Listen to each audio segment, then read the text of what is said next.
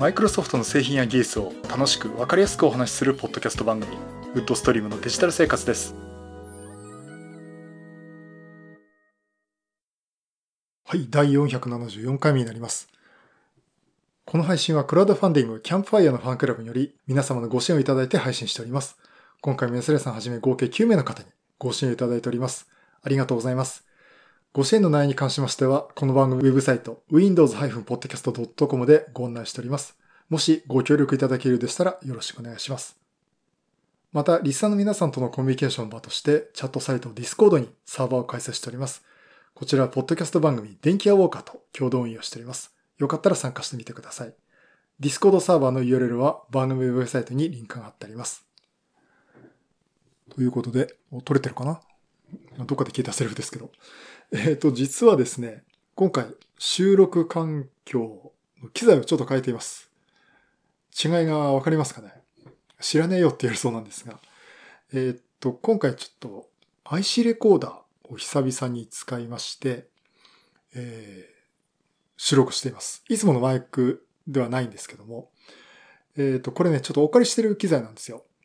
えー、ティアックムのタスカムというブランドの DR40X という新しめのですね、もう割と新型の IC レコーダー、もうプロ用というか、いうものを使ってまして、えー、これで録音してます。で、さっきね、操作がちょっとわかんなくて、録音ボタンを一回押すと、録音始まったっぽい感じがするんですけど、実は録音始まってなくて、もう一回押さないと録音できないんですね。で、ここら辺あたりまで実はずっと喋ってて、撮れてないことに気がついて、もう一回やり直してるという。撮れてんの？っていう、そういう ことになっていまして。まあ、えー、無事撮れてんのを祈るしかないんですが、大丈夫だよな。はい、えー、これをなんでこれを借りたかっていうのはね、この後、お話が出てくるんですが。ですいません。今回は番外編です。あのー、冒頭でね、マイクロソフトの製品や技術をって言ってたんですが、今回ほぼ出てきません。いや、全然出てきません。あということで、あの、いつもこう、マイクロソフトの情報を楽しみにっていうかね、えー、されてる方、大変申し訳ないんですが、それだけが目的の方はですね、大変申し訳ないんですが、あの、今回は、あの、多分、全く出てこないんで、興味のない方、お気にならなくてもね、多分、多分ね、聞いてもね、な、な、何言ってたんか、今回はっていうような、えー、ことになると思いますんで、えー、まあ、ご了承いただくか、またちょっと、来週、ちゃんとマイクロソフトの話はしますんで、えー、ご了承いただきたいなと思っております。ということで今回番外編 CP プラス写真とカメラの展示会の CP プラスについてお話をしたいと思います。まあ、あの CP プラスの時はね、毎回あの前は IC レコーダーを持って会場を歩き回って実況中継というかね、会場のレポートみたいのをね、したこともあって。で、去年もえっ、ー、と、CP プラスの話してるんですけど、あの、去年はマイクロソフトのブース出してて、で、マイクロソフトの方にね、お話伺って、こう、録音もさせてもらったんで、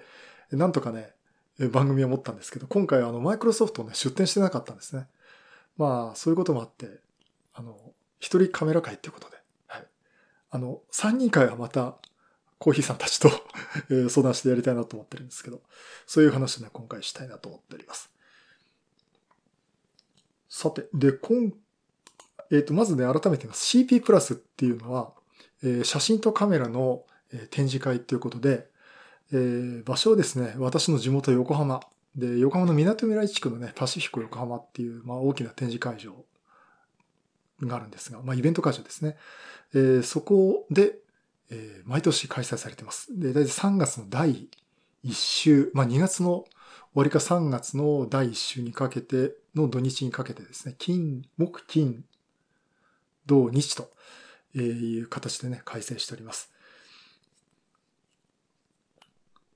ということで、もう今年も行きましょうっていうことで、えー、行っていきました。で、CP プラスね、初日っていうのは、あの、12時から、お昼の12時から、えー、会場なんですが、えー、一部のですね、報道関係者向けには、10時から入れるようになっています。10時から12時の2時間っていうのは報道者向けのあの優先して入場できるっていうようになってまして。で、私も報道関係者としてですね、あの、ポッドキャスターとして、え報道関係者っていうことで、えー、入場しました。あの、ちゃんとプレスという扱いで、あの、ラベルもですね、報道関係者っていうあの、首からぶら下げてパスを使ってですね。で、あの、プレスルームがあるんですね。で、プレスルームでちょっとパソコンいじったりとか、わざわざサーフェス持ってってなんか、仕事してるっぽい店、フリーを見せて、実は Facebook で、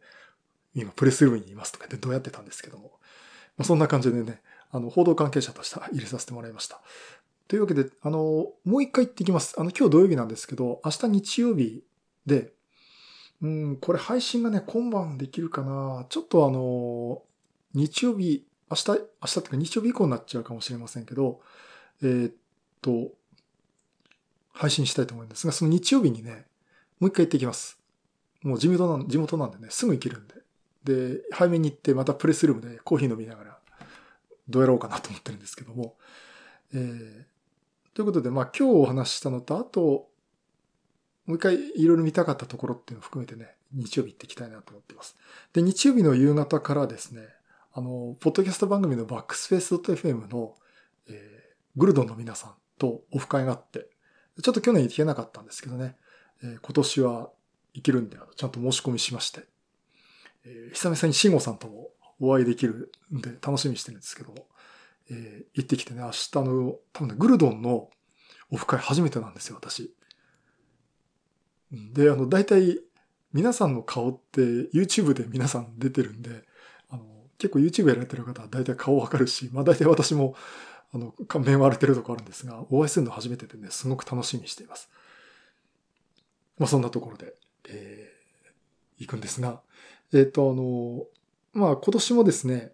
あの、UMAG というアップルのユーザーズグループ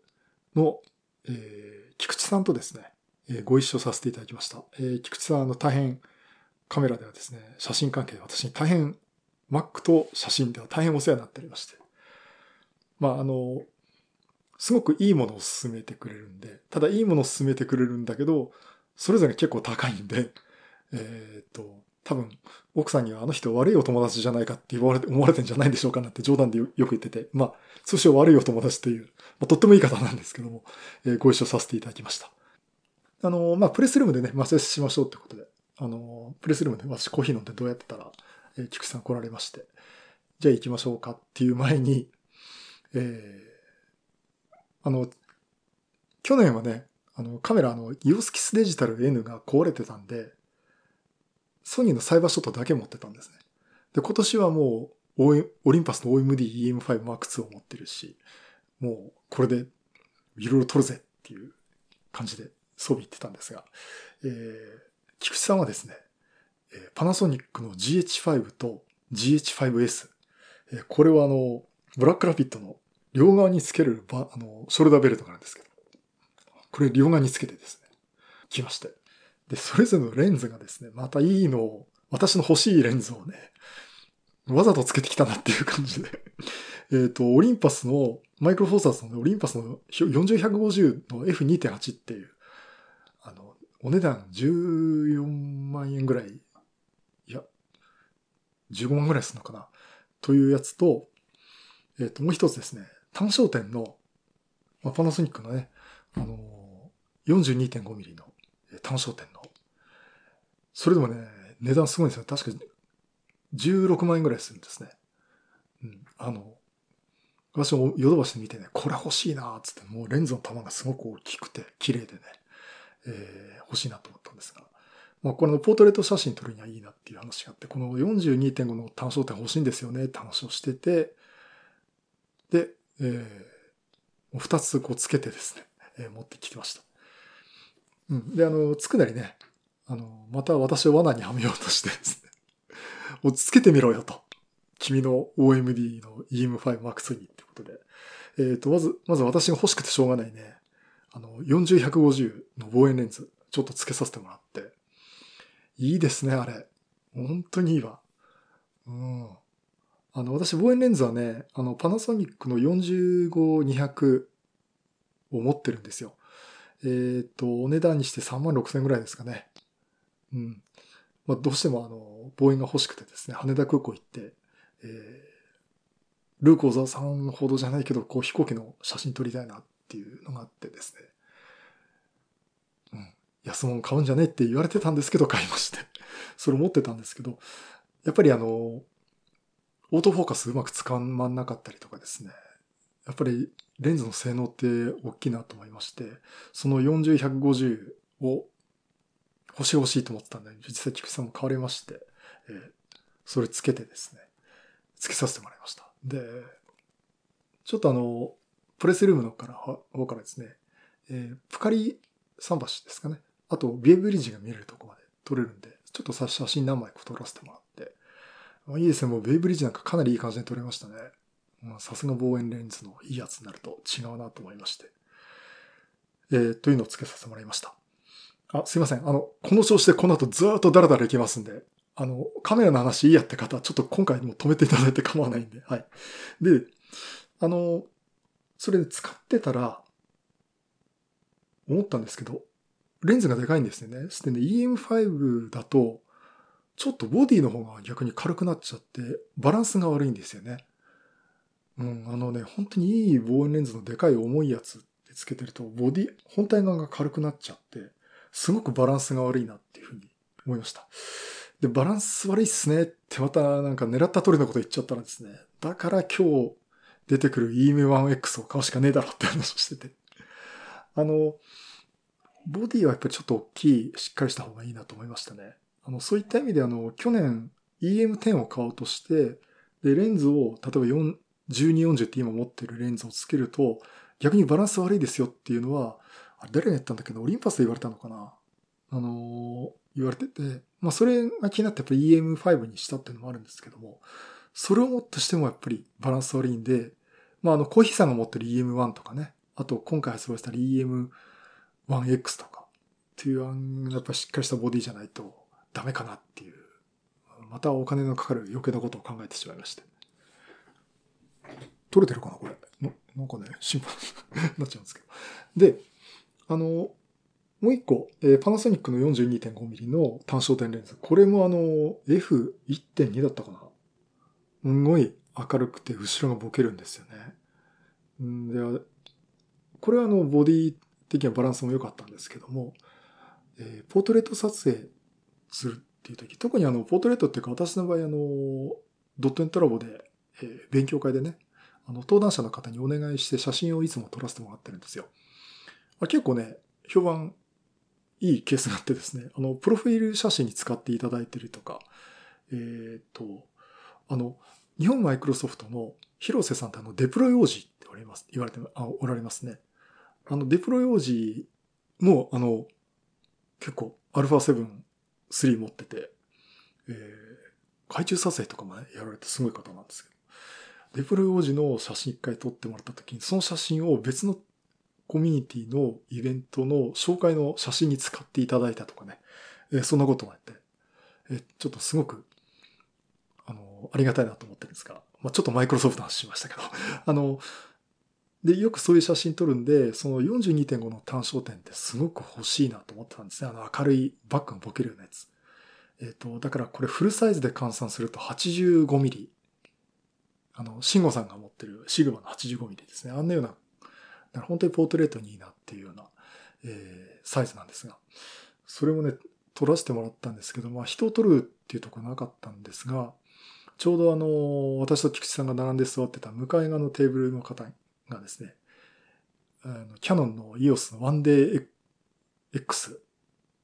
を置いてあって、それ机の上にあったんで、それちょっと写真撮ってみたんですけど、本体はくき、くき、くきり映って、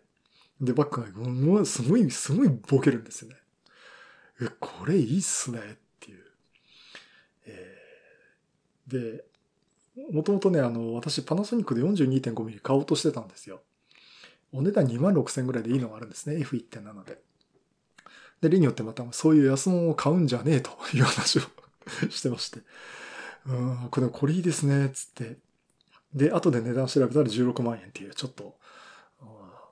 どどうしよう、どうしようもない値段だっていう感じがしてたんですけど、まあ、そんなあのレンズを、えー、着せ替え書をさせてもらって、うん。で、あの、私のあの、1240を、菊さんのあの、EM、EM バージョンの GH5 につけたりしてね、えー、あ、こんなもんかなってやってたんですけども。まあ、そんなところをやってて、えー、じゃあそろそろ会場行こうかという話になりました。で、行ったらね、ちょうどあの、プレスルームの前で、石谷正樹さん、あの、変わりビジネスリュックとか、まあ、グルドンの皆さんもおなじみなんですが、石谷さんとちょうどすれ違いまして、どうも、おはようございます、みたいな感じでちょっと挨拶させてもらったんですが、えー、そんな感じでね、えー、会場入りました。で、あの、プレスだけなんで10時からなんで、本当プレス報道関係者だけだったんですけど、それでも結構人が入っててですね。まあ私が入れるくらいなんで、入ろうと思えばね、あの、入れちゃうとこもあるんでしょうけど、まあ、ポッドキャスターでつって入れ入れちゃいましたんで。で、入って、えー、っと、入場するとですね、一番端っこから入場するんですね、左側から。もう目の前にソニーがあるんですよ。目の前って奥の方にソニーがあるんですけども。で、タムロンとか、リコですね。リコの GR3。えー、これが発売になってて、えー、実機が触れますっていうところで、まあ、早速じゃあこれ、ここから並んでみますかって並んで入りました。で、ちょうどあの、並んで、えー、自分は待ってた、入ったらですね、ちょうどあのもう、石谷さんももう先に来られてて、えー、あの写真こう試してまして。なんかあの後、えらくあの、EGR3 気に入られたようでですね、予約したってあの、グルドの方に書いてありましたけど、うん。ちょうどその場に私も、あの、後ろ通り過ぎたんですけど、あの、まずね、この GR3、コンデジ自体も私あんま興味もなくなっちゃってるんですよ。まあ、菊さんが見るって言うんで、あ、ついてきますって ついてたんですけど、えっと、あの、すごくいいのは、やっぱり、こん、リコっていうと私あの CX1 とか持ってたんで、あの、すごい、コンデジっていうのはすごく、い、あ、あ、あの、あれの高級機なんだなっていう感じで見てたんですけども、あの、すごくね、まあ、コンパクトなのもちろんし、持ちやすいし、一番びっくりしたのはそのマクロで本当に寄れるんですよね。どんぐらいだったかなあの、まあ、CX1 の時もやっぱり寄れたんで、あの、やっぱりそういうの得意技なのかなと思ったんですけど、お花ってところで、ほんと数センチですよね。こんなとこまで寄れちゃうのってくらい寄れて、しかもものすごい綺麗に取れてるんで、あの、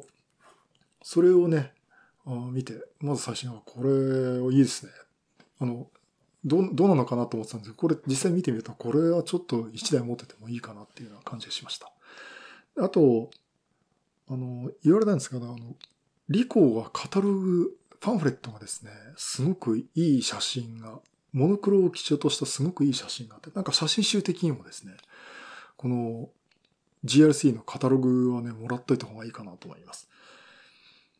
で、えー、っと、その後、隣がタムロンのブースなんですが、タムロンのブースは、モデルのお姉さんの写真をまず撮って、行こうかって撮ろうとしたんですが、で、私ここで大失敗したんですね。レンズを1240だけしか持ってな、持ってこなかったんです。あの、安物って言われてる45-200のあの望遠レンズでもね、持っていけばよかったんですけどね、あれを忘れてしまったと。お前何やってんだと またも話し盛るなって言われそうなんですけど。うん。あの、明日行きますんで、明日持っていきます。ただね、明日すんげえ混むでしょうね。うん、で、あのー、そんなこんなで、ただやっぱり結構、あのー、いい写真撮らせていただきまして。あの、モデルのお姉さん、ね、本当写真撮るときにね、こっちに目線くれるんですけどね。もう私そういうの弱いんで、もう、うん。あの、菊さんにお前挙動ってるなって、お前って言われる。なんか、木澤さん今日ってますよねっていうふうに言われてるくらいで。うん。まあ、あの、結構ほとんど撮った写真のほとんどがモデあのブースのモデルのお姉さんだったりするんですけども、えー、のことを撮らせてもらって、じゃあいよいよソニー行こうかと、行きました。まあ、ソニーと言ったら α7、α7、α7、R3、えー、あ、α7 3、α7、R3 と、もうフルサイズのね、あの、なんかもう この使用シェアでもトップになっちゃったって話を聞いてますけども。まあ、ここは、去年はね、α7-3、α7R3 の発売、発表があったってことですごい大にぎわいであったんですが、そもそも去年の段階で私、それがどんなすごいことかってね、わかんなかったんですね。α7 と α9 って何、何、何が違うのつって、これね、で、α6500 と何が違うのって、そんぐらい分かってなくてですね。うん。で、え えー 見てきまして、まあ、こうで、まあ今年はだいぶ事情が分かってるんで、で、今すごくやっぱりアルファ、アルファ7 3も欲しいんでね、えー見てきました。で、今回あの、ソニーは新製品では、レンズがですね、135mmF1.8 の、えー単焦点レンズ。これ結構大きいいいやつなんですけど、すごく明るいいいレンズ。あとは、えーカメラでは α6400 などですね、出てまして、で、直前になって発表になったのが、瞳オートフォーカスを含めた α7、まあ α9 を含めた、えーソフトウェアのバージョンアップがありますっていう発表がありました。で、その中が瞳オートフォーカスとか、あと動物の瞳オートフォーカスとかですね、えーそんなこともできるということで。で、あの、動物瞳フォーカスって、よくあるのは、犬と猫だけですっていうのがあるんですが、結構いろんな動物、他の動物でもオートフォーカスできますってなんかビデオで流してましたね。ライオンもいけるんですかって。まあ、ライオンも猫だろって言われたらそうなんですけど、えーいいのがあって、で、それあるんでデモできるかなと思ってやってるのかなと思ったら、ぬいぐるみがあって、あ犬だったかな、ぬいぐるみがあって、それを写真を撮ると。うん。ソニーのことだからね、本当に犬か猫連れてきて、見せてんじゃないかと思ったんですけどね。そんなことやるわけねえだろって言われてまして。まああの、まあそんなところもあって、で、まずね、やっぱり並ぶのが、あ皆さん並んでましたけど、あの、ソニーの、あ、その 135mm の F1.8 のレンズ。これがまた素晴らしいレンズですね。ジェット大輔さんのノリで言っちゃいましたけど。あの、モデルのお姉さんが何人かいて、で、実際あの、順番でカメラ何台か置いてあって、並んでこう撮らせてくれるんですけど、で、モデルのお姉さんがね、もう目の前まで来て見つめてくれるんですよね。そこで撮らせてもらって、まず瞳オートフォーカスが素晴らしいですねって。G マスターってレンズなんで、あの、レンズの横と上にね、G ってボタンがあってですね、そこを押すと瞳オートフォーカスにピッと合うようにっていう機能を割り当ててるんですね。で、それで撮って、で、あの、ご自分のメモリカード挿していいですよ、つって。あの、私ね、OMD のやつと混ざっちゃうとどうかなと、もう一回予備、もうもう一枚の予備のメモリーカード持ってたんで、SD メモリーカード持ってたんで、それつけてですね、撮らせてもらいまして。もうね、すっげえ綺麗。もう。いや、あれはなんかもう狙ったなっていう感じで、あの、私はそんな詳しくはないんですけども、ああ、ものすごい綺麗に撮れましたね。あの、で、もちもちろんこう、ファインダーっていうかね、液晶モニター見て綺麗だなっていうのはあったんですけど、打ち替えてパソコンで広げ、メモリカード読ませて広げてみたらですね、ものすごい高精細なんですよ。α7R3 なんですけどね。ああ、フルサイズってこれかと。あの、電気屋ウォーカーのカメラ3人会で、あの、慎吾さんが、こんなに綺麗な、ここまで撮れるのかって言ってましたけど、あれ本当に自分でも体験するとね、はあ、そうか、すげえなと思いましたね。うん。まあ、あの、フルサイズだからバンバン剤ってわけじゃなくて、やっぱりレンズも高いし、レンズも大きくなりますしね。まあ、ボディはコンパクトになってますけど、ミラーレスで。うん。あの、本当に必要かっていうと、そんな場面多くないですよって言ってくれる方もいるんですけども、うわあれ見たらフルサイズいいなと思っちゃいましたね。うん。で、あのー Mac で音楽クラブっていうグループ、コミュニティありますね。あのー多分、Apple 関係のコミュニティで大変有名だと思うんですが、ここにね、柴さんという方おられますよね。で、この柴さんが α7R3 をお持ちで、まあ、なんかあると私にフルサイズ、フルサイズ進めてくるんですけど、まあまあ、柴さんの言うことも非常にわかるなという感じがしています。で、まあ、菊池さんと二人でね、写真撮ってこれ柴さんに送りつけてやろうぜっつって、あ二人で買わせようとしてますんで、多分柴さん買うと思いますんで、ソニーのね、135mmF1.8。必ず買うと思いますんでね、楽しみにしてるんですけど。まあ、あの、そういったところと、あとね、えーっと、α9 もあって、そこもあの、瞳オートフォーカスの新しいっていうか、バージョンっていうことで、その、テスト版のね、ベータ版のあの、ファームウェアが入ったものっていうのがあって、試させてもらいました。で、お姉さんが、モデルのお姉さんがですね、こう、くるくる回転していただくんですけど、その時に瞳がちゃんと追従していくんですね。で、くるって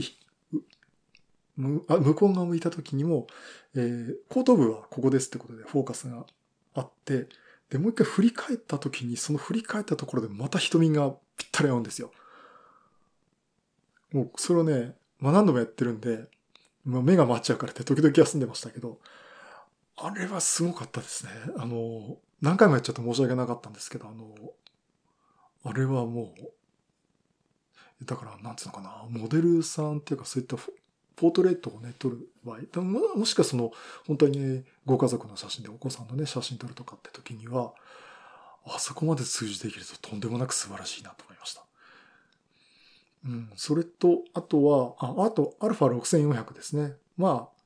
これあの実機は先にもうヨドバシカメラで私も見ちゃって、で、あそこに来てるソニーの反則員さんにいろいろ話を聞いちゃったんで、まあ多分、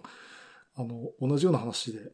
てか逆にヨドバシカメラでマンツーマンでいろいろ教えてもらったってとこがあるんですけども、まあ、あの、詳しい話はですね、バックスペース FM を聞いていただいて、グルドンの皆さんのお話とか、あの、ドリキンさんのドヤなお話をね、聞いていただくといいかなと思うんですが、とにかくオートフォーカスの通じが早いんですよ。うん。あの、まあ、早いですよねって言われて、見ちゃってるんで早いなっていうふうに思っちゃうとこもあるんですけども、あと、あの、ビデオでも、こう、デモでね、えー、二人の人がこう、スケートボードで手前に行ったり来たりとか、えー、するビデオがあるんですけども、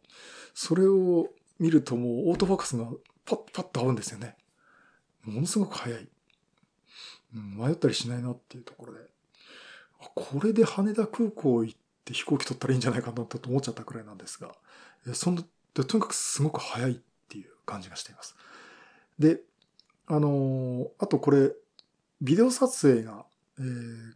今度30分以上撮れるようになりました。あの、これ、30分って制限何かっていうと、ヨーロッパの完全の絡みで、あの、わざと30分以上撮らせないようにしてたんですね。で、パナソニックの GH5 とか GH5S っていうのは、あれあの、ビデオカメラの扱いにしてて、30分以上撮れるようになってるんです。で、えっ、ー、と、今回はソニーの製品として α6400 から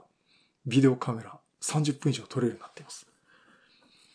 30分以上って必要なんですかね？でも1本撮りするときは必要なのかな？私だったらこれ切って切ってってやっちゃうから30分くらいいいかなと思うんですけど、結構 YouTuber でね、α7 III で動画撮ってるときに30分で1回切れるからっつって、で、そこの操作性がうんぬんっていう話をしてましたけど、まああの、そういったね、えー、ところもえー、あったんですが、じゃあソフトウェアの変更だけでできるんだろうっていうふうに思われがちですよね。どっかのリミッターの30分ってパラメータ取っちゃえばいいんじゃないって思っちゃうと思うんですが。じゃあ α7-3、α7R3、α9 でね、やるのかっていう話を、えー、ソニーの説明さんに聞いたんですが、やりませんってはっきり言ってました。うん、あの、ソフトウェアの書き換えでやれるんじゃないですかって話したんですけども、これはやりませんとはっきり言ってました。 これね、納得できる話なんですよ。えー、というのは、30分間ビデオを撮影してたら熱持つんですね。熱持ったら、正常に動作しなくなることがあるんですよ。つまり、α7 にしても α7R3 にしても、α7-3 にしても α7R3 にしても、筐体がそれだけの熱を持ちこたえるだけの設計になってないんですね。設計にしていないんですよ。うん。だから、あの、おそらく ソフトウェアの書き換えで30分以上録画することはできるんでしょうけど、おそらく評価もそれもちろんやってるんでしょうけど、多分30分超えちゃったあたりのどっかあたりで、熱で止まっちゃいましたってことはよくあるんで、そうなるともうハードウェアのね、構造上の問題で、え、30分以上取るっていうのはもう難しいなということになります。まあそういうことで、あのー、でかい筐体、つまり、ね、十分な熱設計された大きい筐体のものじゃないと、やっぱり現状辛いのかなと思います。だから、あの、よく言われるのが、まあこれ、教えてもらったんですけど、GH5 が、ミラーレスなのに、あのデカさは何だっていうと、それだけの熱設計をした筐体だということです。まあ、それに耐えられるボディだっていうことなんですね。うん。どやって感じで話をしましたけど。まあ、そんなところでね、結構ソニーで時間食っちゃいまして。うん。もう、プレス時間有効に使いたかったんですけども、もうね、あいいね、いいね、っつってね。えー、大体あの、もう人ミュートフォーカスのとこでお姉さんの写真ばっかり撮っててですね、そっちでだいぶ時間取っちゃったんですけども。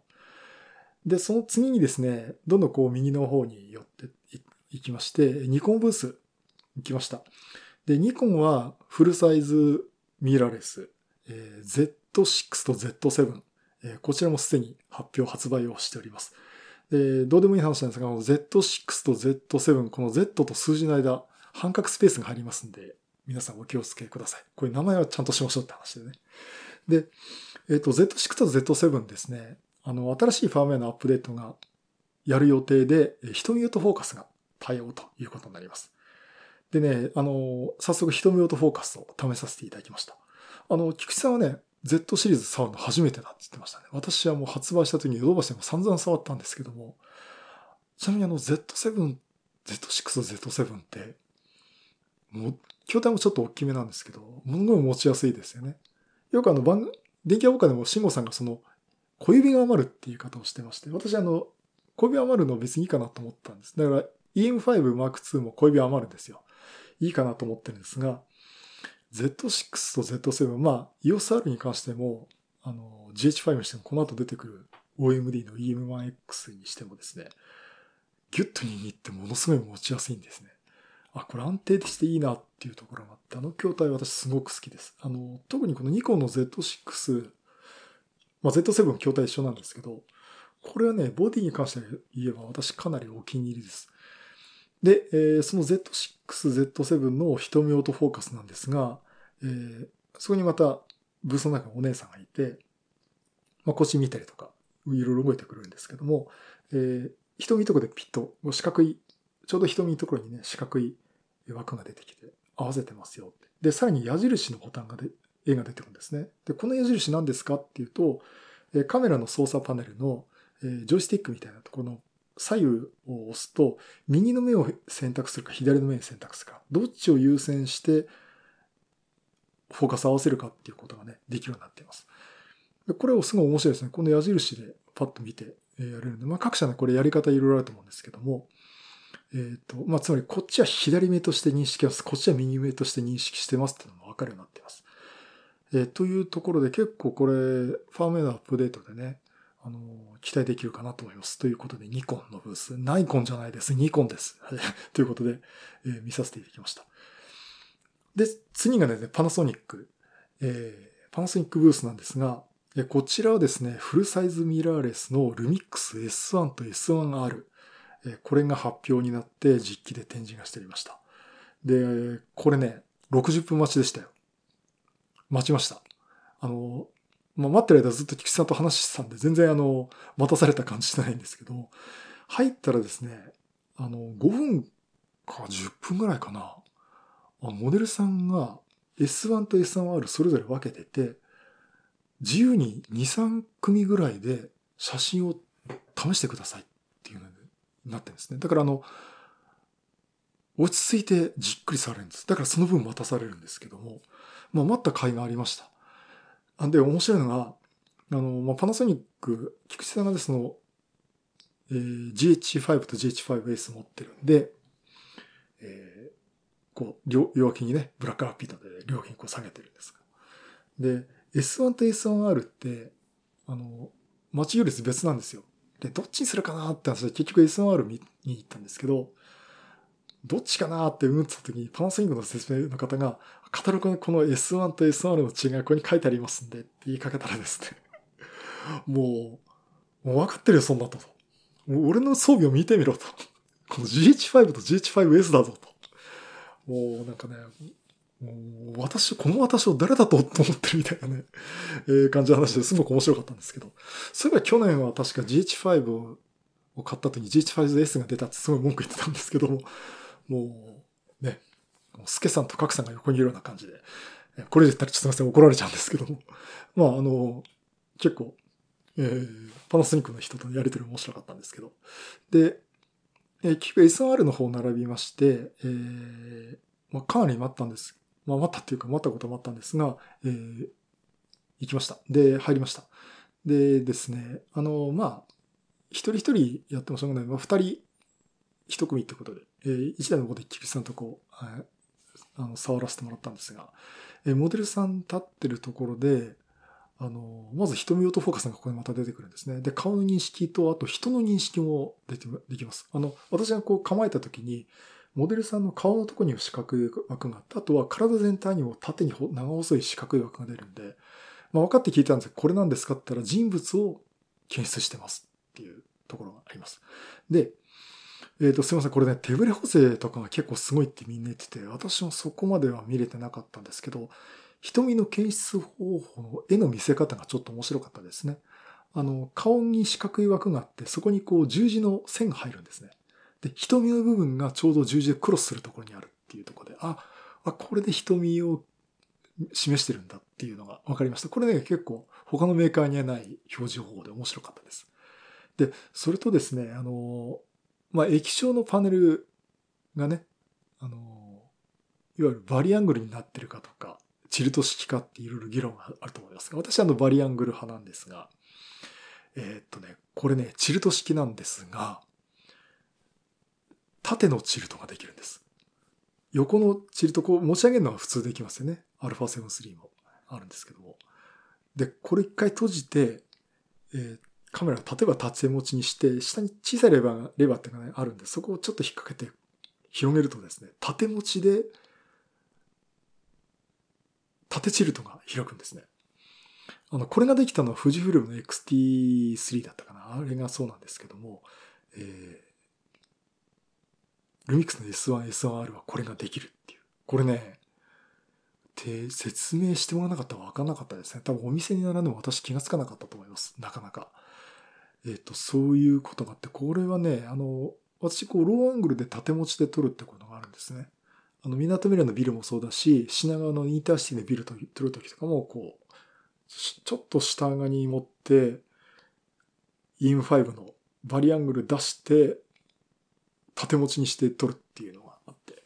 これね、イン5はこれができるんで私、やっぱりバリアングル液晶もなかなかお気に入りなんですけども。まあ、あの、縦チルトもできるっていう。ちょっと逆に私はこっちの方が興味ありました。あと、ボディはね、やっぱり大きいですね。あの、手にしっくりくるっていうのもあって、まあ、フルサイズってもあるんですが、まあ、これはやっぱりパナソニック同様にね、ビデオカメラ的なところを意識してると思いますんで、うん、これいくらすんだろうな。うん。まあ、これ多分菊池さん買いますかね。ね、どうでしょうね。でもまたお前余計なことになってると思うんでえー、ただやっぱりすごく注目だと思います。はい。それで、えー、次はですね、じゃあキャノンブース行きまして、キャノンはですね、あの、コンセプトモデルっていうのがいくつかあって、ね、EOSR の話すると思ったでしょ？ちょっとその前にね、面白いのがあって、あの、キャノンのブースの横のところにですね、コンセプトモデルがいくつかあってですね、それも非常に面白いのがありました。えっ、ー、と、いい、名前がですね、自由視点映像生成システムっていうのがあって、これ別に EOSR とか全然関係ないですよ。カメラをですね、競技場、例えばサッカーみたいな競技場にぐるっと回るように配置して、で、そこで写真を撮ってですね、あらゆる角度で動画が撮れるっていう。で、動いてる動画を、あの、液晶パネルのタッチで動かすとですね、いろんな角度に変えてくれるんですよ。それで、えー、例えばサッカーの試合とかが、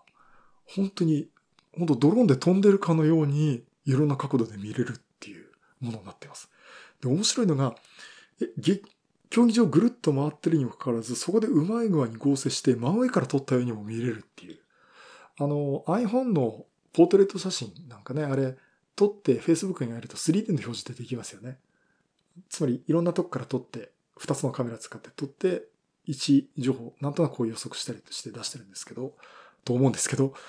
それをですね、本当に極端にっていうか、極めてやっちゃったのがこのキャノンの自由視点映像生成システムです。えー、まあ、これは、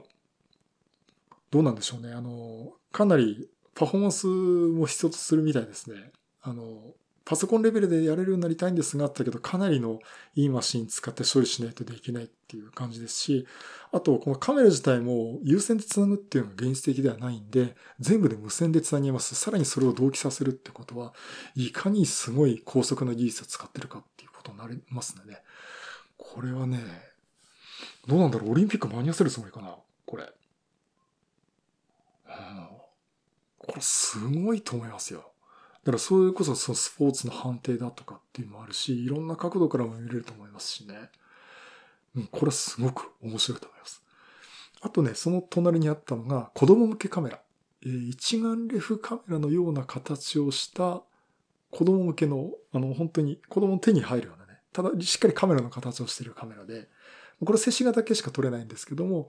えー、その子供が iPhone とかあっちを手にする前にカメラに親しんでもらおうっていうところでカメラを体験してもらうってことでキッズカメラとして出してるということになります。で、撮ったものは、あの、プリンターで、あの、転送してプリントアウトしたりとか、あとは、え、親の iPhone を経由して、やっぱり専用の SNS みたいなね、子供用の SNS みたいなところにアップする。もちろん子供が勝手にできなくて、要はペアレント設定みたいなことして、親の iPhone に転送して、で、表示をすると。あ展開するっていうことをやるっていうのを考えてるっていうことです。うん。あの、もうちの娘も iPhone 持ってるんで、そういう世代じゃないんですけども、やっぱりカメラをね、あの、最初から親しんでもらおうっていう。だからこれから入って、この形のカメラのサイズですっていうのを体験してもらって、先々ずっとね、あの、EOSM だとかああいうのでもこう入門しててずっとカメラっていうのを使い続けてもらいたいなっていう、こうキャノンのなんか熱い思いを感じてしまったところがありまして。で、やっぱり子供がそうだとお父さん嬉しいですよね。子供が理解る。子供とお父さんがいれば、お母さんは切り抜けられるかもしれないという。もうそれキャノンの人と笑って話しましたけどね。そうしたいですねって話をしてましたけど。まあ、あの、そのところでね、そういったカメラもありました。うん、これ安い価格で出ればね、あの、すごくいいなと思ってます。それとその隣にあったのが、えー、人を追跡するカメラ、えー、ということで、えっとね、まあ、オズモポケットみたいなもんだと思う、だ感じのコンパクトカメラだと思ってもらえればいいんですが、ただあの、よくパナソニックあるようなあの、防犯カメラをすごい小さくしたようなもので、あの、リュックのね、あの、ショルダーのところにこうつけるとかいう形でも、えー、持ち運べます。で、もちろん手ブレ補正もものすごいちゃんとして効いててですね。で、人の顔を認識して、それによって、その方向にカメラが向くんですね、自動的に。で、実際こう私とか、あの、終えるのは確認しました。結構動いたらね、あの、カメラ人の顔を追ってくれましたし、まあ場合によっちゃすごいズームしてくれた。例えば、誰もいなくて私一人になったら私の顔だけぶっとズームしてくれるっていうような、えー、そんなことをやってくれます。うん、これ、すごく欲しいですね。多分ね、オズモポケットぐらいの値段じゃないかなって話で、あのー、もう、いつ出すんだと。まあ、近いうちに。じゃあその近いうちっていつだってなんかね、問い詰めてましたけどね、菊池さんがね。あの、まあ、あの、やっぱり苦笑いしてましたけど、やっぱり本当近いうちには実現してくれて、まあ、やっぱり5万円ぐらいの値段出てくるといいかなと思ってます。ただね、やっぱりこの小さいボディの、ソニーのあの、説明のお姉さんが言ってたんですけど、小さいボディの中に、いろんなに人の顔を認識するじゃなくて、いろんなものに認識したりとかっていう AI 的な機能をこれから詰めていきたいと考えてますと言われてました。で、これを考えると、いやいや、そそれそれでカメラで素晴らしいんで、えー、じゃあこれをどっか近くのパソコンでもいいですし、マイコンボードでもいいんですけども、えー、つなげてですね、これを Azure IoT Edge のデバイスにつなげて、それにそれを Azure つなげて、Azure 側のマシンラーニングを、まあ、IoT Edge 側で処理してもいいし、Azure 側でも処理していいんですけど、えやるとですね、年齢だとか笑ってる顔だとかって全部認識してくれますんで、結構ね、これ Azure と組み合わせるといいかなという話をしてたんですけど、キャノンのお姉さん理解してくれなかったかもしれないですね。ということで、ちょ、ちょっとマイクロソフトの話を今回しましたけども。まあ、これすごく期待できると思います。えー、買うかっていうと私はちょっとここにお金かけられるかどうかわかんないんですけども、そんなカメラも出てきます。これも出てくるって言ってましたね。うん。まあ、あとそんな感じでやって、あとは、あの、EOSR、EOSRP なんですけども、私あの、キャノンの品川にあの、マイクロソフトの品川の超越先行くとですね、キャノンがあるんですよ。で、キャノンのショールームがあって、先週あの、ドットネットラボ行った時に EOSRP があったんで、じっくり触らせてもらいました。えというところで、あの、今回ね、実は触ってなかったんですね。まあ、一緒にいた菊池さんがあんまり興味なかったと思うんですけど、EOSRP はね。あの、ちょっと明日日曜日って私も一回見てこようかなと思ってるんですけども、あの、EOSRP ね、すごく軽いんですよ。485g。キス、キスより軽いか。キスはそれなりに、あの、私が買ったやつは重かったんですけど、まあ、それでも軽いって言われてたんですけどね。うん。で、あの、16万円でフルサイズのミラーレスで、えー、まあ、EOSR よりちょっと、まあ、いろんな意味でグレード落ちるんですけども、あの、フルサイズの入門機っていう形では、いいんじゃないですかって話もする一方で、これはどう位置づけなんだろうっていう言われ続けてるカメラです。で、持った感じ、私、その品川のショールームで持った感じなんですけども、まあ、明日もう一回行きますけども、あの、CPU ですね、あの、会場で見ますけども、すごい軽いんで逆にチャチく感じちゃうんですよ。あの、本当にイオスキスみたいな位置づけなのかな、これはっていう感じがしてます。あの、あとカメラ雑誌とかでいろんなところ広告見ても、どうもそのファミリー向けとは言えないけど、そのファミリー向けのちょいアマチハイアマチュアに抜け出したぐらいの人をね、狙ってんのかなっていう感じがしてて、んなんですかね。あの、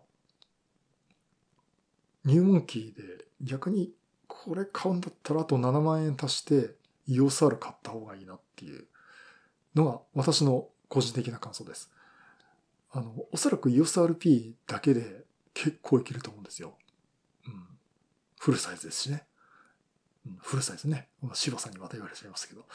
あの、そんなところ思うんですけども、うん。まあちょっとこれは、ね、あの、触ったぐらいだとわかんないとこもあるんでね、話聞いたりして、えー、見ていきたいなと思ってます。あの、フルサイズカメラを買うとしたら α7 III か EOSR かなと思っています。なんでかっていうと、キャノンの機械、ま、ね、ボディを10年近く使ってたんで、これ触って、電に入れて、操作パネル見た時のね、親近感っていうかですね、なんかしっくりくるんですよ。長い間使ってたから。あ、キャノンいいわっていう、ところもあるんでね、えー、ちょっと注目したいと思います。ただ、ちょっとレンズの値段が高いんで、うん、2470をなんとか1本買って、それでもいい、ちょっと言うのもすごい値段になっちゃうんでね、えー、考えちゃうんですけども、まあ、そんぐらいちょっと気になってる機種であります。それと、この EOSR、EOSRP って、手ブレ補正機能、ボディ内手ブレ補正機能がないんですね。うん。でね、カタログにね、微妙に書いてあるんですよ。あ、これ電気ウォーカーでコーヒーさん、あの、私が欠席した時に えっと、慎吾さんとお話してましたかね。あの、よく読まないと、これがボディ内テープレ補正と言ってるのか、でも一瞬ボディ内テープレ補正をしてるかのような表現をしてるとこがあって、でね、これキャノンの、その、品川のショールームでも、まあ、あの、そこにいた説明のお姉さんに聞いても、言われて、えって止まってカタログ一生懸命見て、あ、ここに書いてありますぐらいのことしかも言えないんですね。で、あの、キャノンそのマーケティング関係やってるっていう人が声かけてきて、で、話したときに、ちょっとこの手ブレ、ボディで手ブレ補正ってどうなのよと。で、聞くと、ボディ内手ブレ補正はありませんって言いました。で、ただレンズ側で手ブレ補正してて、レンズとボディの間で通信をして、レン、ボディで検出したブレをレンズ側に伝えて、レンズ側でボ手ブレ補正をして、さらに本体側にもフィードバックをします。ということで、それで手ブレ補正をしていますっていうことです。じゃあ、じゃあ、俺の持ってる OMD よりすごいのかと。すごくなかったら俺買わないよっていう感じでね、言ったんですけど、やっぱりそこはちょっとなんか、はっきりとした答えいただけませんでしたね。明日もう一回あのキャノンで聞いてみようと思うんですけど、うん。まあ、製品を実際担当している方とね、ちょっと話してみたいなと思います。まあ、ちょっとそういったところでキャノンブース、もう一回明日行きたいと思います。はい。ということが、今まであの、前半、前哨戦だったんですね。さあ、いよいよ我らがオリンパス、えー、行きました。えー、キクさん、さあ、オリンパス行くぞって感じで行ったんですが、えー、何よりもやっぱり注目してたのは新型、えー、もう発売になってます。OMD EM 1X。はい。これがもう全面的に EM1X 推しです。あの、EM、OMD シリーズのラインナップって一番下のエントリーモデルが EM10。で、ハイ、中華ミドルレンジっていうのが私の持ってる EM5 Mark II。え、それで、その上のモデルが EM1、えー、コヒさんが持ってるやつですね。EM1 Mark II。で、その EM1 Mark II よりちょっと並ぶハイアマチュア向けもプロ仕様のカメラというのが EM1X になります。で、これ写真見てご覧ね、あの皆さん思ったと思うんですけど、とにかくでかいですよね。あの、筐体的にはその EM1 にバッテリーグリップをした、つけちゃった状態。あの、オプションじゃないんですよ。もう、筐体にもくっついてるんですね。くっついてるか、それが筐体になってて、真四角の正方形の筐体で、縦持ちグリップも最初からついてる状態です。すごく大きいんですよね。うわ、これはねえやっていうね言い方最初してたんですが、ただこれ先にヨドバシで触ったんですけど、またこんなが大きいのに持ちやすいんですよ。はあ、これは多分ね、重量バランスの問題ですかね。重いと思わないんですよ。あの、1DX は重いと思うんですけども、EM1X はこれいけるなと思います。あの、機動性っていうのを考えると EM5 の私いいと思います。カバンに簡単に持ち運べるんで、ほんまさにコンデジ感覚なんですけども、EM1X はね、今日写真撮りに行くぞっていう感じの日には、平気で持ち運べますね、これ。うん。羽田空港でこれ一日頑張れると思います、私。いや、最後疲れるかな で、とにかく持ちやすいっていうのもあるんですが、えー、っと、まず、あの、試させてもらったのが、えー、1200のプロレンズ。これがみんな、みんなついてありました。で、私が持ってるのは1240ですね。で、1200っていうこのプロレンズが、レンズ側にも手ブレ補正機能もあって、本体と合わせて6軸手ブレ補正ができるっていう、すごくいいやつです。もちろん私の EM5 にもくっつくんですけども、お値段も結構いい値段するんですけどね。これ一本あってもいいんじゃないって思うんですけど。で、えっ、ー、と、これで撮って、モデルのお姉さんの写真を撮りました。まあ、綺麗ですよ。フルサイズに迫る。まあ、ライティングとかなんとかいいんでしょうけど、画質ですね。私家帰って EM5、あ、あの、メモリーカードね、自分で刺させてもらって、撮らせてもらったんですね。だから私のその日のメモリーカードね、EM5 と EM1X のやつがごちゃごちゃで入ってるんですけども、あ、この写真すごくいいと、EM1、EM5 すげえじゃんって思って、カメラのデータ見たら EM1X だったっていう。あ、やっぱりそっちの方が、そっちの方じゃないとここまで撮れないかっていうくらいなんですが、やっぱり本当フルサイズに迫るね、画質が出せてます。あの、あまり私詳しい話はできないんですけども、えー、というのがあって、あの、普通に撮っても縦持ちにしてもですね、えー、いい感じに撮れました。それとちょっと話それるんですけど、メモリーカードね、あの、皆さんどどうしてますかね？あの、トランセンドとかそのドスパラで買ってきてつけたりとか、ね、そういうことをしてたりっていう方もいると思うんですけど、あの、私ね、メモリカード遅い、ってか、普通のね、安い、買いやすい値段のね、えー、ものを買ってまして、えー、サンディスクの、えー、90メガバイトセックかなのスピードの出るやつ。あの、だから30、16GB です。ヨドバシで3000円ぐらいのものを使っています。で、その前は、えー、ドスパラでトランセンドの 32GB の、えー、やっぱり速度もそれなりのものなんですが、同じかな？90、90とか80とか数字が書いてありましたけど、それを使ってたんですけど、一回なんかね、あの、データが壊れたっぽいんですね。で、その時に、まあ、Facebook で私の書き込み見てる、見えてる方はご存知ですけど、何そんな重要なところに金かけないんだと、安物買ってるなと。ドスパラってなんだと。もう何考えてるんだ感じで、まあ、そこまで言われてないんですけど、あの、やっぱね、メモリカードね、ちゃんとしたとこで、ちゃんとしたもの買ってもらえてます。いや、トランセンドですよって言ったけど、本当にそれトランセンドかって言われてるくらいで、もうドスパラのしかもと、あの、ドスパラのパソコンパツメーカーとしては好きなんですけど、本当にそれ大丈夫って大体もう上海どうやと言ってる段階でもう終わってんだろって話もしてるんですけどね。というところもあって、あの、ちゃんとしたもん買いなさいと。だから、あの、それ以来ですね、私あのメモリーカードはヨドバシカメラで、つまり、すいません、言ってるドスパラが悪いわけじゃないですよ。ヨドバシカメラはきちんと保証してる。ドスパラは安くていろんなものを集めて売ってるんで、何者かなんてあんまりこだわらないんですね。それそれでまたすごく面白いところあるんですけど。そこでもヨドバシカメラでサンディスクってちゃんと売ってるやつを買ってきて、え使っていたんですが、それがその、その早いやつじゃなかったんですね。で、あの、EM1X で連射ものすごいいけるんですよ、連射。これ羽田空港でもうじゃんじゃ取りたいなってぐらいの連射がいけるんですけども、取り終わった後に、さあ次取ろうとしたら、ずっと書き込みを続けてるんですね。いつまで書いてるんだと。で、何分間もおらないんですよ。で、説明員のことに、これ遅いですねって言ってたら、あれ？これはそのお客さんのメモリカードですねって話してて、で、菊さんは、お前これ、これ遅いやつじゃねって話してて、えー、で、あのー、オリンパスさんの方のメモリカード、これじゃあ使ってみますかっていうと、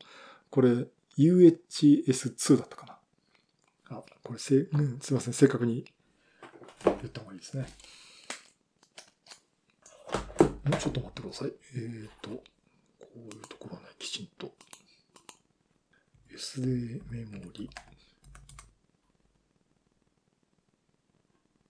あ、そう、UHS2 ですね。えー、これで、えー、300MB パーセクのスピードのやつを使いました。めちゃくちゃ速いです。っていうか、私のメモリーカードがめちゃくちゃ遅いです。今見たら 85Mbps って書いてありました。で、その後、菊さんにね、あの、うん、これ300メガっていうようなスペックのやつがあるんで、で、もう端子から違うんですよね。作りから違うんで、あの、もうこれをね、ただこれを買えば、EM5 でも連射の後の書き込み時間って短くなるはずです。本当にあっという間に書き込み終わりましたんでね。まあ、それをあの、まあ、見てっていうかね、ちょっとそれが分かって、あ、これ帰りにヨドバシで買おうって話して、何 ?EMX をって。いや、違います違います。メモリーカードですって 話をしてお兄さんともね、ツッコミが入ったんですけども。まあ、そんなところで、ちょっと面白いっていうか、いいお話も聞きまして、えー、ちょっとまだ買ってないんですけど、あの、メモリーカードね、買おうかと思ってます。で、あの、その話をしてた後に、えー、300mm 単焦点のレンズ使って試して、ああ、これもいいですねってスピードもあるし、オートフォーカスも速いし、で、大体話すのは、これ羽田空港で飛行機捕まえられるよねって話してたとこに、あの、説明員の、えー、割とご年配の方ですかね。多分すごい詳しい方が来て、うん例えばどういう写真撮られますかっていうで、利用シーンに従っていろんなご紹介できますって話してて、いや、最近羽田空港行って飛行機の写真撮るの凝ってるんですよと。あの、私もこのように菊さんも言ってきたんですけど、したら、でしたら向こうどうぞつって言ったのが、インテリジェント被写体認識オートフォーカスって機能が EMWorks についてるんですよ。もうね、これがまたストライクすぎるくらい素晴らしい機能で、車と飛行機と電車、これを自動認識してオートフォーカスで合わせますって言うんですね。飛行機よと。ねあの、羽田空港でね、飛び立った飛行機をスカイツリーバックにビシッと撮りたいんですけど、今このタイミングだった時に、もうオートフォーカスが合わなくて、そのバックがその曇り空でも青空でもいいんですけど、その時に飛行機が飛び込んで時にウィンウィンウィンウィンってもう迷うんですよ。オートフォーカスが。まあちょっとやり方はあると思うんですけどね。あの、これはルーク・オザワさんがこう、場所を決めて、ポイント決めて、飛行機がファインダーに飛び込んでくるとこをカシャッと撮るんだっていうふうに言われてるんですけども、まあ、追尾オートフォーカスもなかなかうまくいかなくてですね、思ってたら、えっ、と、新しい機能で、車、バイク、飛行機、電車、それぞれの情報を、いわゆるその、が機械学習ですよね。それを EM1 に入ってて、学習してるんですね。で、持ってて、まあ、いわゆる AI って言い方してますけど、思ってて、自動認識しますと。で、大きい、あの、モニターに車とか飛行機とか電車とかっていう映像を流してですね、実際それをフォーカス合うかっていうのを試させてもらったら、まあ、えっとね、カーブ曲がるバイクだけはうまくいかなかったんですけども、え車もびっしりあります。えっ、と、運転席とかそこら辺合わせるって言いましたかね。あと飛行機もだいたい操縦席のあの先頭の部分。それはもちろんあの旅客機でもそうだし、F15 とかの戦闘機とかもそうなんですが、それもびっしり押さえて、あとは電車も OK っていうところで。えっ、とね、飛行機は本当に飛び立つ飛行機。あの、伊丹空港とか博多空港みたいにこう、滑走路のね、本当手手前から飛び立つとことかそういうあの、飛び上がる飛行機をこう真正面で問われるっていうのは、羽田じゃあんまりできないんですけど、そういう映像も OK だし、羽田でこう飛び立つ飛行機を横から撮るっていうのとも飛行機捕まえられるっていうところで。まあ、ビシビシオートバカ触るんですよ。もう、もうこ、このためだけに EM1X が欲しいなって思ってるくらいで。で、えー、っと、な、何言ってたんだっけ？あ、そうそう、それで、あの、で、メニューを見ると、インテリジェント被写体認識オートフォーカス。車、飛行機、電車ってメニューに出てくるんですね。でここ飛行機にすればいいんですね。で、えっと、デモでは、えー、実際カスタムメニューで済む123、C1、C23 ってことを合わせて、えー、それでお試しできますってことでやってたんですが。もうこれしばらく遊んでましたね。しばらくってもんじゃないですけど、ただやっぱり、えー、実は私こう、仮想、仮想から飛行機飛び立つんで、スカイツリーバックにビシッと撮りたいんだけど、こうずっと追っていくのも厳しいし、ある程度ね、あの、望遠で追っていくと見失っちゃうんですよ。飛行機速いし。だからずっとあの、広角にして、ここら辺かなってところで、ぐっと望遠で寄せて撮るんですけど、その段階で迷うんですよね。で、もう飛び立ってっちゃうんです、飛行機。ぐるっと回って、ああ、こっちディズニーランドの方に飛んでっちゃったな、みたいな感じになるんですが、こういう時どうですかね？いや、とにかくもう飛行機の形を認識してるんで、あの、一回も話そうが近くなる大きさ関係なく舞いますよ、ということで、おそらくこの話でいくと、羽田空港のですね、3-4ライトから飛び立つね、えー、北風の時ですけど、あのスカイツリーバックの飛行機、まあ、東京ゲートブリッジでしたっけ？あそこをバックに撮るとかね、いうのも撮れんじゃないかなと思いますし。ああれですね。あと南風の時は、あの、川崎の方面のあの、工業地帯をバックに取るとかね。うん、もう、あれか、こう、さ、この冬で終わりでしょうけど、ハミングバードデパーチャーつって、あの、富士山をバックにね、飛び立つっていうところもあるんですけど、そういったやっぱり飛行機のタイミング難しいところで、うまく合わせて取ってくれるっていうのは、まあ、ありがたいなという感じがしてます。はい、で、次が、えー、EM、EMX、あ、EM1X のえライブ ND っていう機能で、あの、ND フィルターっていう暗くさせるフィルターですね。えそれがもう機能として取り込んであるんです。普通あのカメラの前にとかですね、えー、入れて暗くさせて、その分露光時間を長く取って、えー、例えば滝がこう流れるシーンを、こう水、水の筋をこう見せるシーンとかね。えっ、ー、と、そういったことを撮るとか。あとは、例えば東京駅の前に三脚立てて ND フィルターで思いっきり暗くしてずっと撮ってて、歩いてる人を捉えないで、東京駅の駅舎だけをビシッと撮るとかですね。って教えてもらったんですけど、ということに使えるのはやっぱり ND フィルターっていろいろ使い勝手があるんですけども、これが内蔵されてるんですね。機能として。で、ND フィルターって暗さによって ND8 とか16とか32ってあって、それを特化引っかいとか重ね合わせたりとかいうのもできるんですけども、それが結構まあめんどくさいっていうか、まあいろんな部材もいりますしね、あの、大変なとこあるんですけど、それをあらかじめ、えー、カメラ EM1X で最初にね、いろんな設定して反応した段階でこんな感じの画像になりますっていうのがじわっと出てきて、じゃあこれを何秒照射しますかっていうのをパンパンと設定して撮ると、ND フィルターをかけたようなやつが、しかも手持ちで撮れるんだよ。手持ちで。三脚なしですよ。滝んとこ行って、三脚立てなくていいんです。うん。で、そういうのが撮れるっていう、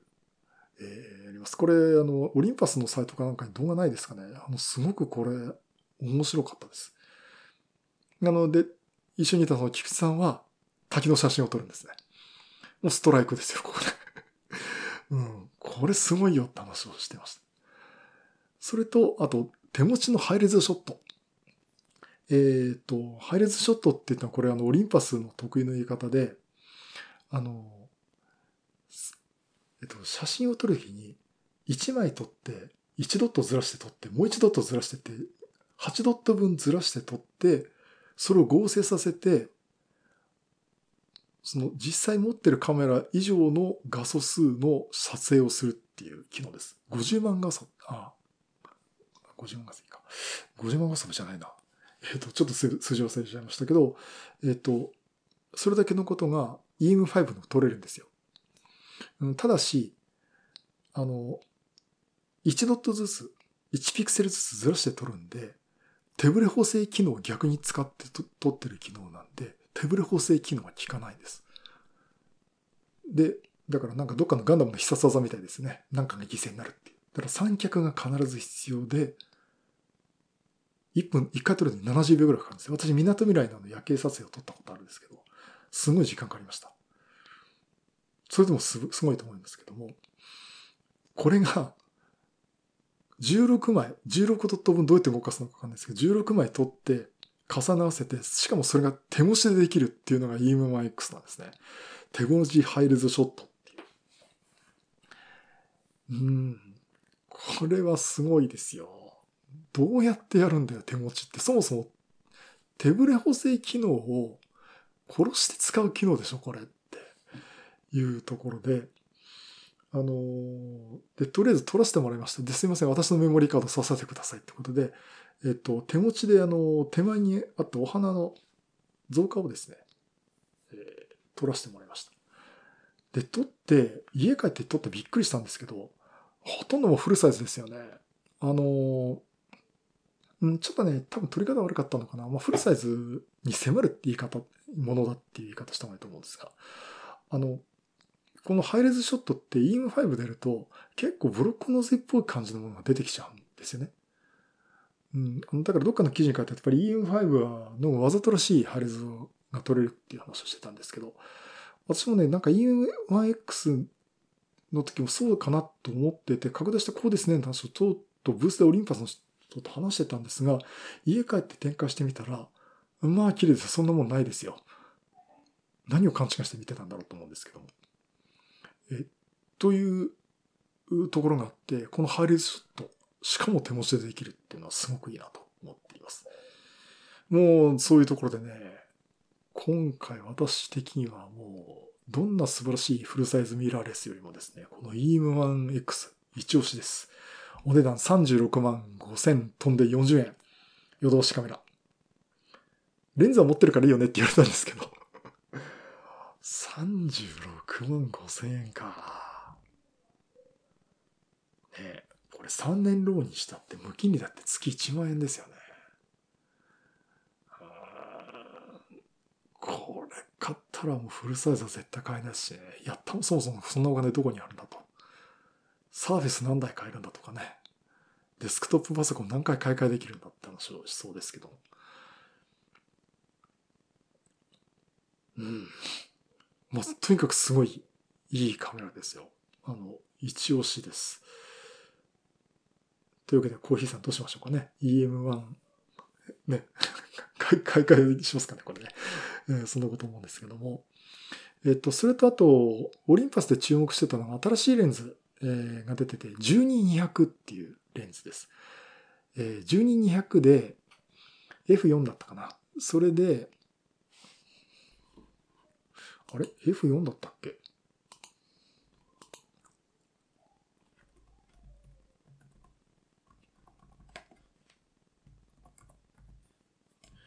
えっとね、あの、安いんですよ。これだけのもんで9万9000です。もそこで安いって言っちゃってるっていう時点でもうなんか金銭価格おかしいだろうと思うんですけど、あの、思ったら、あれ？こんないいカメラで、あの、あ、レンズでね、9万9000円9万9360円ですけどね、Amazon で8万9420円になってますけど。えっ、ー、と、M 図以降デジタル ED12200mm F3.5、6.3。多分これ F、12mm のとこで F 値が3.5で、200mm の望遠端で6.3ですね、F 値がね。ということになるんですが、えー、これが出たっっていうのをちょっとヨドバシで知って、ヨドバシにまだ物が置いてなくて、まあ、CP プラスで見れますかねって話してたんですけども、実際見れました。で、これいいんじゃないですかねっていう話をしてたんですが、えー、ちなみに菊池さんは、お前そういう安物には目を向けるなと。プロレンズじゃないさ、もうレンズじゃないみたいな言い方で、ね、来ていまして、いや、でもちょっと見てみましょうよ、つって私だけ見てたんですけど、チャチですね。うん、あの、作りがチャチです。あの、多分、40、150ってあの、オリンパスの、あの、ダブルズームキットみたいなやつについてる望遠レンズみたいな感じになってます。あのレンズね、あの、ジェット大輔さんも YouTube でね、うわ、チャチーなんて言ってましたけど、本当にね、軽くてね、プラスチックのボディで、うん、これどうなんだろうなっていう。まあ確かにあの、撮ってみると結構いけるよっていう多分記事とか出てくると思うんですけども、なんかプロレンズで結構いい思いしちゃった後はですね、これ買って、これはこれでいいんだろうけど、どっかで後で9万円払うんだったら、40-150のプロレンズの中古買った方がいいかなっていうふうに思って。うん。菊池さんすいません。あの、おっしゃる通りで私が間違ってましたっつって。オリンパスブースを後にしました。だろうっつって。だから痩せんダメなんだよっていう話を してましたね。まあそんなところもね、えー、あったのがオリンパスのブースでした。で、あとはまあマウスコンピューターとかも言ってね、結構あの、ライゼンとかどうですかねってあの、ライゼンどうですかねじゃなくて、まず話を聞いた後に、ラインナップにライゼンとかないんですかねって、ちょっと私ライゼン考えてたんで、わざとらしく話したんですけど、うん、あれ、コア数多いですけど、プロセッサー単体のスピードを考えると、インテルだと思いますよ。だから、あの、ダイブとかね、いうあの、今回押してた、マスコンピューターのシリーズはもうインテルだけで抑えてますと。うん。やっぱりそこはちょっと、あのー、きちっとインテルですって言ってましたね。それ聞いてね、ライゼンでマシン組みたいなっていうのもあるんですけど、ちょっと考えちゃってます。まあそんな話はね、マイスコンピューターでも話が聞きました。あとは、あの、ちょっと離れたところの、えー、インターコンチネンタルの方で、プレスルームがある場所の方でですね、プロ機材を扱う、展示会場がありました。これも CP プラスなんですけど、で、そこ行くとですね、いろんなあの、機材、その、録画するときの機材っていうかね、その、音響機器との噛み合わせるときのこんな枠とかですね、そんなのもあって、あとは、ジーオンでしたっけ？あの、あの、ジンバルね。あれも、あの、置いてありました。で、まあ、プロ仕様でやりますっていうところ、本当にどこもね、プロ仕様の、えー、パナソニックとかも、ソニーとかもあったんですけど、そこでね、あの、動画を撮るときに一緒にきちん、きちんと音声を取りましょうっていうので、IC レコーダー、もしくはそのミキサー的なところですね、を構えてるブースがありました。これがティアック。えで、ティアックで、あの、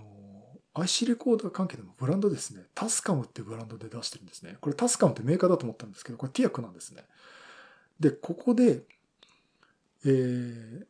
ハンディタイプの IC レコーダーで DR05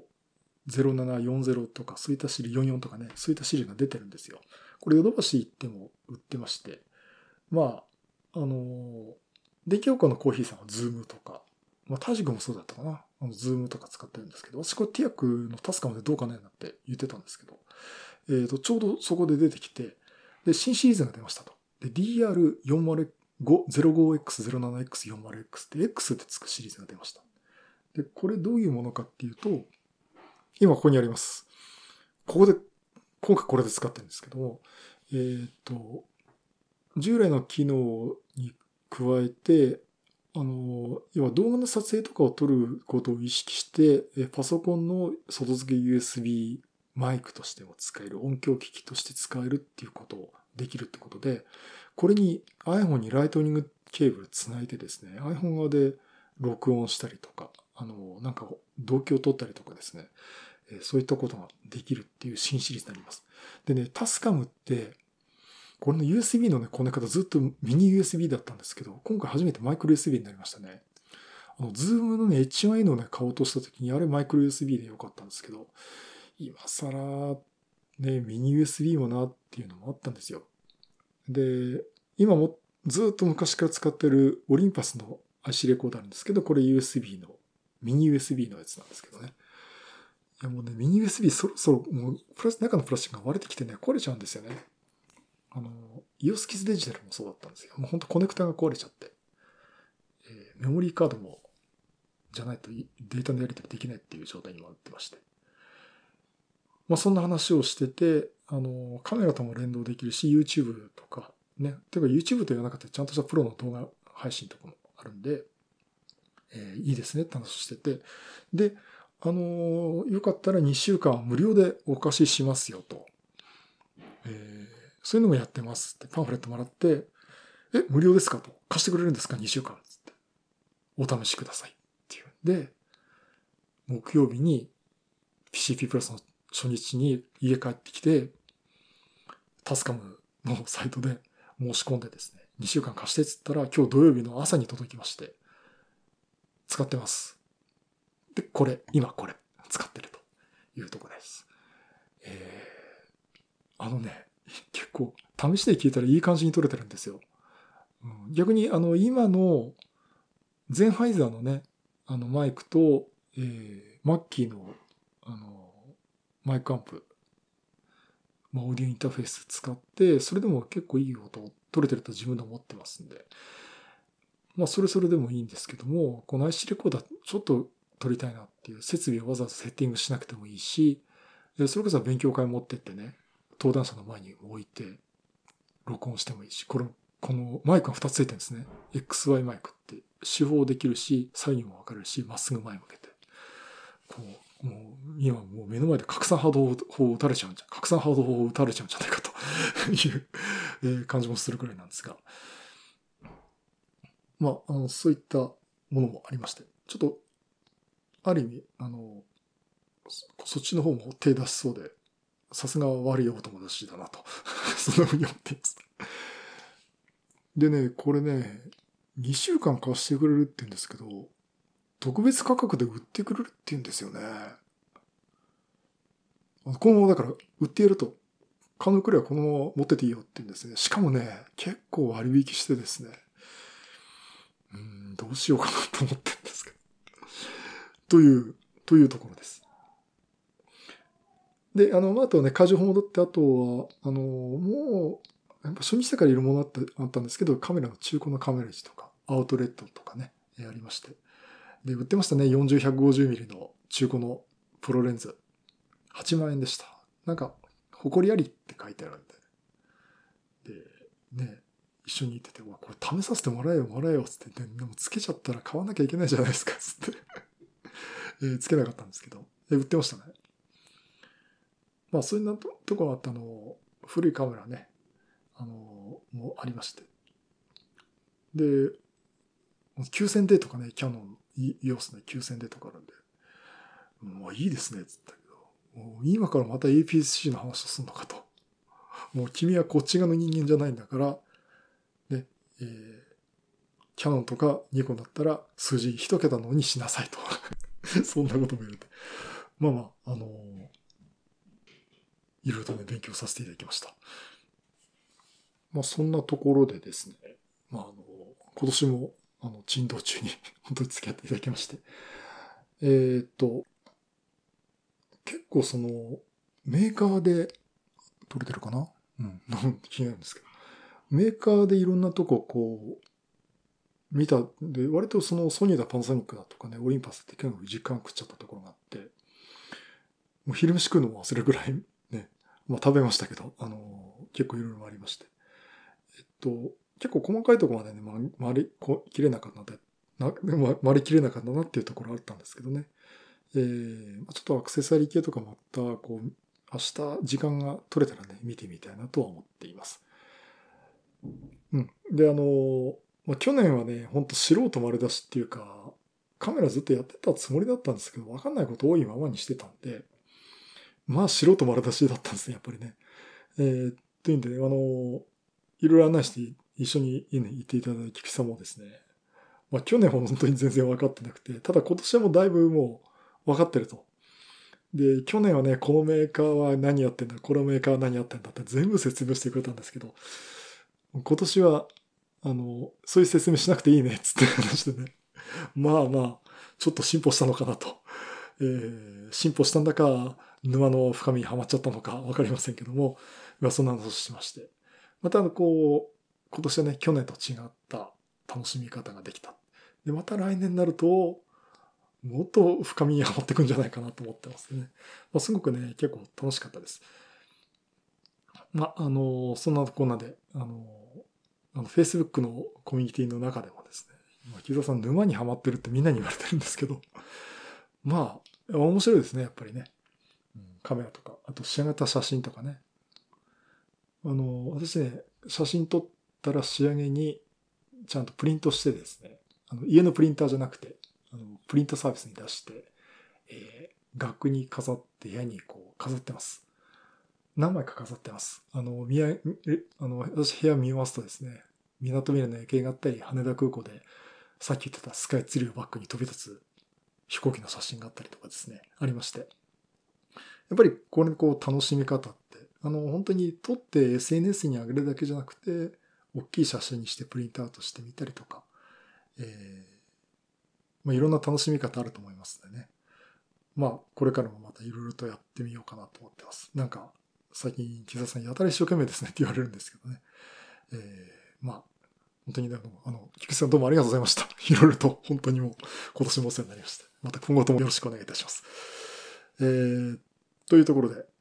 どうしますかねもうこのままダラダラしちゃったんで、このままエンディングってことで。あのー、またちょっと来年もね、えー、やりたいと思っていますんで、えー、まあ、今回番外編ということで、どんぐらい撮ったんだ ?1 時間半弱ぐらいですかね。まあ、それでも、まあ、バックスペース FM の半分ぐらいなんで、まあ、たまにはいいかなと思うんですけど、まあ、あの、結構ね、マイクロソフト界隈の方でもカメラ好きな方いて、で、今回の話いろいろ皆さんしてて、あの、まあ多分 Facebook とかでもですね、まあ、えー、いろいろ話していくと思いますんで、また、えー、今後ともよろしくお願いしますということで、えー、今回番外編、えー、CP プラス2019年行ってきましたという話をさせていただきました。えー、またいろんなネタ集めと話したいと思います。またよろしくお願いします。